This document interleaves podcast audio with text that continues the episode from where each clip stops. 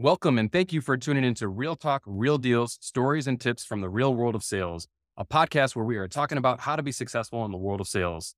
This is episode number two, and I'm your host, Jeremy Ulmer. My guest today is the president and CEO of Richardson, John Elsey. John leads the company's global go to market strategy and vision around being a mission critical resource to executive leaders seeking to improve and sustain revenue performance via world class selling teams. Please welcome John Elsey to the show. John, thanks for joining me. Hey, Jeremy, it's great to be here. How you doing? I'm doing great. Great to have you.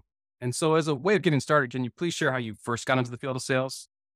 Yeah, happy to. I mean, uh, I went straight into sales after I finished my formal education. Um, I actually started selling uh, real estate in the UK, uh, residential real estate. And I did that for a few years uh, before moving over into to B2B selling. I moved to London and had my first opportunity to uh, work for a, a very small division of international paper. We manufactured plastic laminates, and I was selling to architects and interior designers. Uh, I did that in central London. I had, I had, a very nice patch in, in West London that I drove around uh, for about eight hours every single day. But but then I you know I just kept staying in in the sales field. I loved loved the work, and uh, I jumped over into more of a kind of an industrial setting, and I ended up selling for uh, the UK's largest crane rental company. So if you need to rent a crane, I can uh, I can give you the best going rate on that. Uh, but ultimately, I guess when was it? Somewhere around the summer of 2000s, I had a chance to join my first performance improvement and training organization, um, and uh, that gave me an opportunity to you know work in the field of training and development, but also you know continue to sell as well. So that was uh, so I, I jumped around a little bit, but a lot, lot, lot of sales expertise or sales experience that I enjoyed. Did being a salesperson and having all that experience help you to become a CEO? Uh, I think so. Um, I mean, I don't know what you think, but eh, being a salesperson is not an easy job.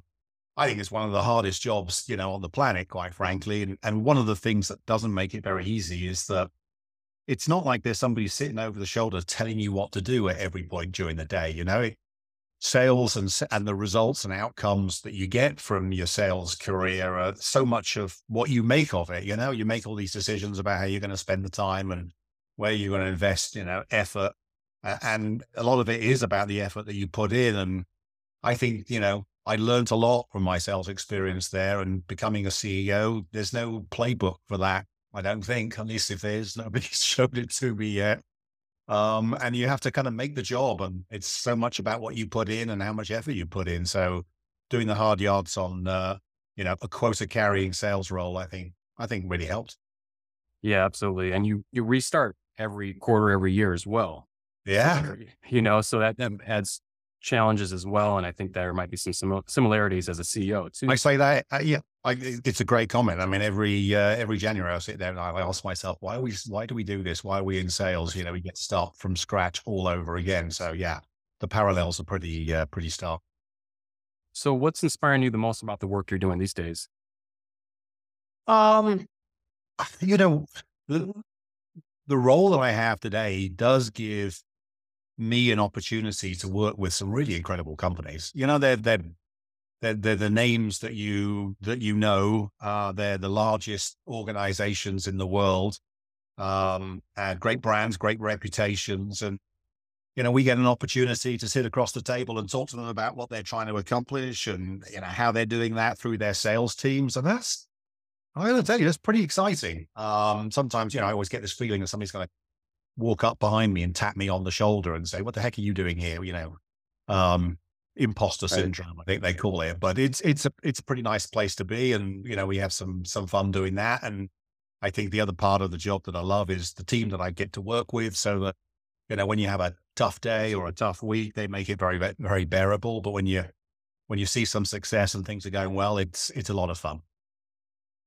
And based on your work with those customers that you mentioned, how would you say the landscape of selling has changed over the last few years? Oh my God. I mean, massively. Um, and I think the, the pace at which we see changes taking place is just, it's accelerated so much uh, over the last you know, three or four years. I mean, obviously COVID's made a big difference, but I think that has just amplified the pace of change. So you know, we, when we talk to our customers, they te- they tell us they're working in a hugely disruptive environment uh, that's impacting their sales professionals. Customers are constantly thinking about how they take new value propositions to market. The pace at which they're launching new products has accelerated. Um, and so that just makes everything much more, much more complicated for, for sales professionals. And then, you know, the people that we're selling to uh, is changing. The kind of the number of people that are involved in making a decision today has exponentially grown. You know, you're selling to committees, and then the, the people who sit on those committees, they they look different um, to the people that we used to sell to. So there are a lot of millennial buyers in positions of authority who I guess, are kind of digital first in how they think about procurement and uh, embrace purpose driven procurement. Um, and so it's, yeah, it's, it's a pretty different and pretty complex selling environment. I think most sales professionals uh, are challenged with today. And looking forward to 2023 and beyond, what are some of the trends you're seeing in sales? I mean, I think some of it's going to be more of the same, and, and there's going to be some new stuff. Um, you know, I mentioned this idea that more and more buyers are millennials, and there's, there's this concept of being purpose driven. So they they care about solutions and how solutions explicitly address, you know, issues and opportunities in their business. But they, you know, they want to make sure that kind of DE and I type principles are reflected not only in the solutions that they're purchasing, but also the sales teams that are selling those solutions to them. And I I think that's a, a new dynamic that as salespeople we need to think about. Um, and we're going to see much, much more of that over the next couple of years. Um, I think it's a really, I mean, selling has always been hard, uh, but the shift to selling virtually and buying virtually has created new challenges around work life balance. And that's led to, we see a lot of burnout and a lot of turnover. Uh, in sales organizations. And so thinking about strategies to how do I retain and engage talent, uh, I think is going to be the forefront of uh, topics that you know our customer organizations are, are, wrestling with, and then I guess the last one is you know we're, we're, we have been for the last two quarters working in an environment where there's a lot of uncertainty and a lot of, you know not just volatility, but increasingly you know business confidence is dropping and people are worried about the you know the threat of a looming recession, and that just makes selling you know whether you're selling small ticket or large ticket items just makes selling a lot harder. Yeah. And as you mentioned earlier, selling is not an easy role and it's only become more difficult. And there, there's some studies that I've seen from Gartner that have reported that 89% of sellers are feeling burned out right now. And then you compound that by the fact that three and four are feeling that they don't even have effective human centric leaders who are really focused on being empathetic, adaptive, and flexible. Yeah. And all that's impacting, you know, retention, attracting talent, as you mentioned, engaging and kind of developing talent as well. Yeah, I think you make a really good point. I think that the number one reason why people leave and or stay in a role is so much about the relationship they have their manager and whether they have somebody that's uh, attuned to their needs, you know, from a professional and emotional and personal perspective. And I, I think that's that has always been the case and will continue to be really, really relevant. Just the, the environment within which you know managers and sellers are operating today is so much more challenging. So that relationship probably becomes more and more important.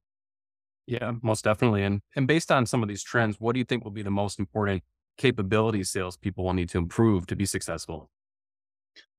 I mean, we're hearing, we're seeing a lot of interest in, you know, the fundamentals around uh, contract and sales negotiations. You know, we're working in a highly inflationary environment and then you layer in this, you know, issue around supply chain disruption. And so it's, you know, sellers are going to be able to think about how do I, how do I sometimes have to position price increases with my existing customer relationships without losing that relationship?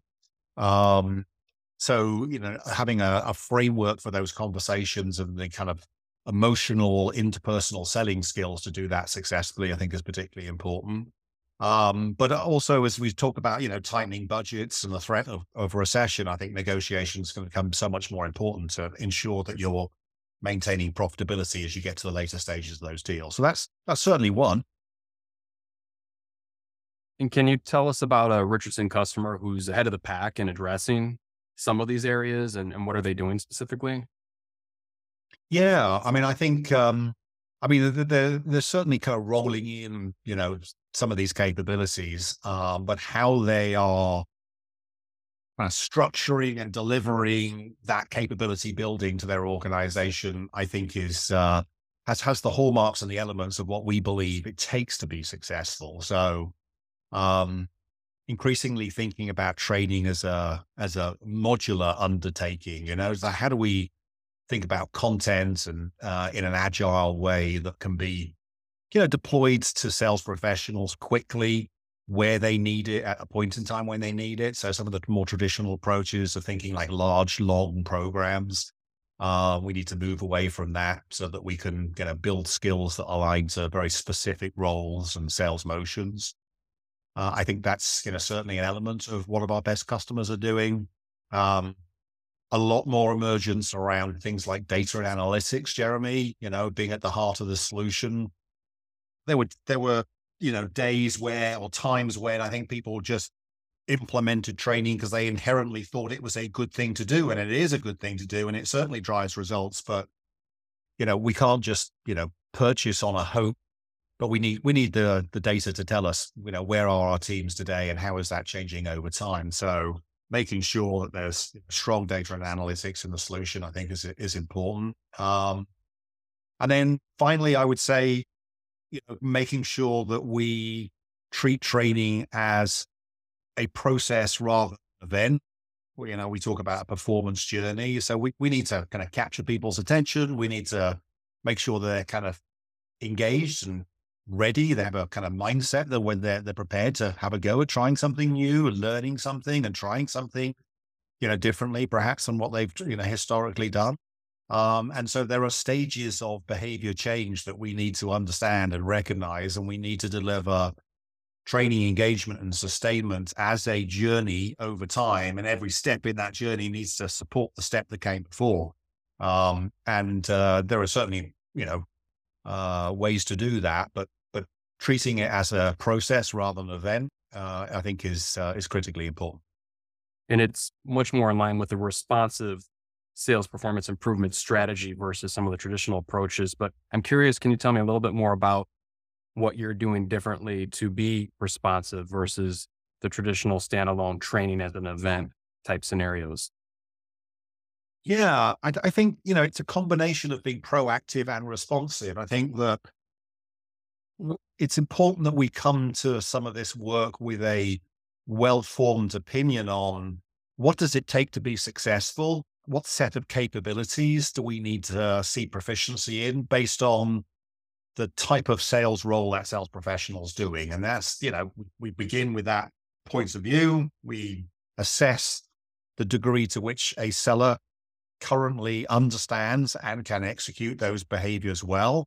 Um, and then as we then deploy that learning to drive proficiency, um, we need to be able to capture data around how that proficiency is changing. And that's where the responsive nature is. So we can adjust, recalibrate, and make sure that where we're investing our time and resources is in a fashion that's going to drive the most immediate return because there's always, you know, competing initiatives um, and we want to make sure that capability development and specifically sales training not only delivers a return, but is delivering a return that's kind of superior to some of the other alternatives that are available uh, to business unit leaders. And, you know, that's, uh, that's always something that we need to keep a, a close eye on. And how does customization factor into that based on roles? So an SDR or a BDR versus a customer success manager versus an enterprise account executive. How does that customization of sales performance improvement factor in in terms of what you're doing with some of these customers? Oh gosh, it's you know it's critically important. I think you know it's one of the essential elements to drive and address what we would describe as a predictive failure point. This this concept of relevancy. So you can have some great training content that teaches you know theoretical best practices, but if a sales professional is in, in, you know, participating in some sort of training activity and doesn't understand the relevance of what is being taught and how they can apply that in the context of the customers they're selling to, the sales motions that they execute, and the products and services that their company is asking them to bring to, to those conversations, you know, sales training or training generally is going to fail. And customization is the process by which we go through to ensure that training is delivered in a relevant uh, environment. Um, and sales professionals can can leave those experiences and have different conversations right from you know the, the next morning. Yeah, absolutely. And how do you enable the the sales leaders, the sales managers to help the sellers to apply and coach some of the things that you're teaching? How do you help that from a technology standpoint, from a training standpoint? Yeah, frontline sales managers are the force multiplier of these sales transformations. I mean, they are an essential ingredient that cannot be ignored. So, you know, one of the key things I would say is let's make sure that we put frontline sales managers, you know, at the center of these training engagements in the ways that we naturally, you know, feel inclined to focus on the sales professional themselves. So we first and foremost need to make sure that sales managers understand the skills and practices that we're teaching the sales professionals. They need to be fully attuned and aware to those. Um, secondarily, they need to have the skills, and we need to build these skills to coach to those behaviors. Um, and, you know, sales managers are often very successful sales professionals themselves who've been promoted in sales management role. But leading and coaching is a different discipline, and we need to help sales managers understand what that looks like. Um, and then I think we need to recognize that perhaps the busiest job in the sales function is that frontline sales manager. So we need to make it as easy as possible for sales managers to be successful. And that's about, you know, giving them tools uh, and practices so that they, it is as easy as possible for them to support that behavior change transition in their sales professionals and give them some really good, you know, actionable data about what's happening with their sales professionals as they go through the training. So they know, you know, who should I be coaching? When should I be coaching those individuals? And what should I be coaching those individuals on? So they get those insights so they know where to spend their time and what to spend their time on to drive better results. Yeah, I, I think in my experience, frontline sales managers very seldomly uh, intentionally undermine the success of a sales transformation or a sales training engagement. They want it to be successful, but they're, they're incredibly busy. Um, and we ask too much of them. So we have to make it as easy as possible to help them see where they can make a difference and ensure that they have both the skills and tools to make that difference. And they will then embrace it 100% um, and be a big, big part of the success. And before we wrap up, if you had to summarize what are the top three, three things sales leaders, sales managers should be thinking about heading into 2023 to drive more success for their teams, what would you uh, bottom line those three as? I think be really, really clear on what sales capabilities you want to develop and work on. Um, so that you have a standard. Um, and that is that then forms a standard against which you your frontline sales managers and leaders can measure and coach to. I think the second thing is, you know, going back to my earlier comment, build skills one at a time, take a modular approach, make sure that you know, what you're delivering is relevant and aligned to the selling role. Um, and then you can just kind of layer these skills in over time. Don't try and like one and done, you know, put, put people into a room and inundate them with an awful lot of stuff very, very, you know, in a very, very short period of time, because that's, that's really tough to, for people to remember. Um, and then, you know, my last comment here, I would say is data is your friend, you know, make sure you're really clear on how you're going to measure this? How you're going to measure where you are when you start? How you're going to know whether you're making an impact? And ultimately, you know, how things are changing over time. So get together, build a data strategy. It doesn't have to be perfect, but having anything is better than nothing. Um, and it'll help you calibrate as you go. Well, I want to thank you so much, John, for sharing your insights today. I know our audience will find them helpful. And if you'd like to connect with John or reach out to him with any of your questions, you can find him on LinkedIn at John Elsey. And for more sales tips and best practices, please check us out on LinkedIn at Richardson Sales Performance.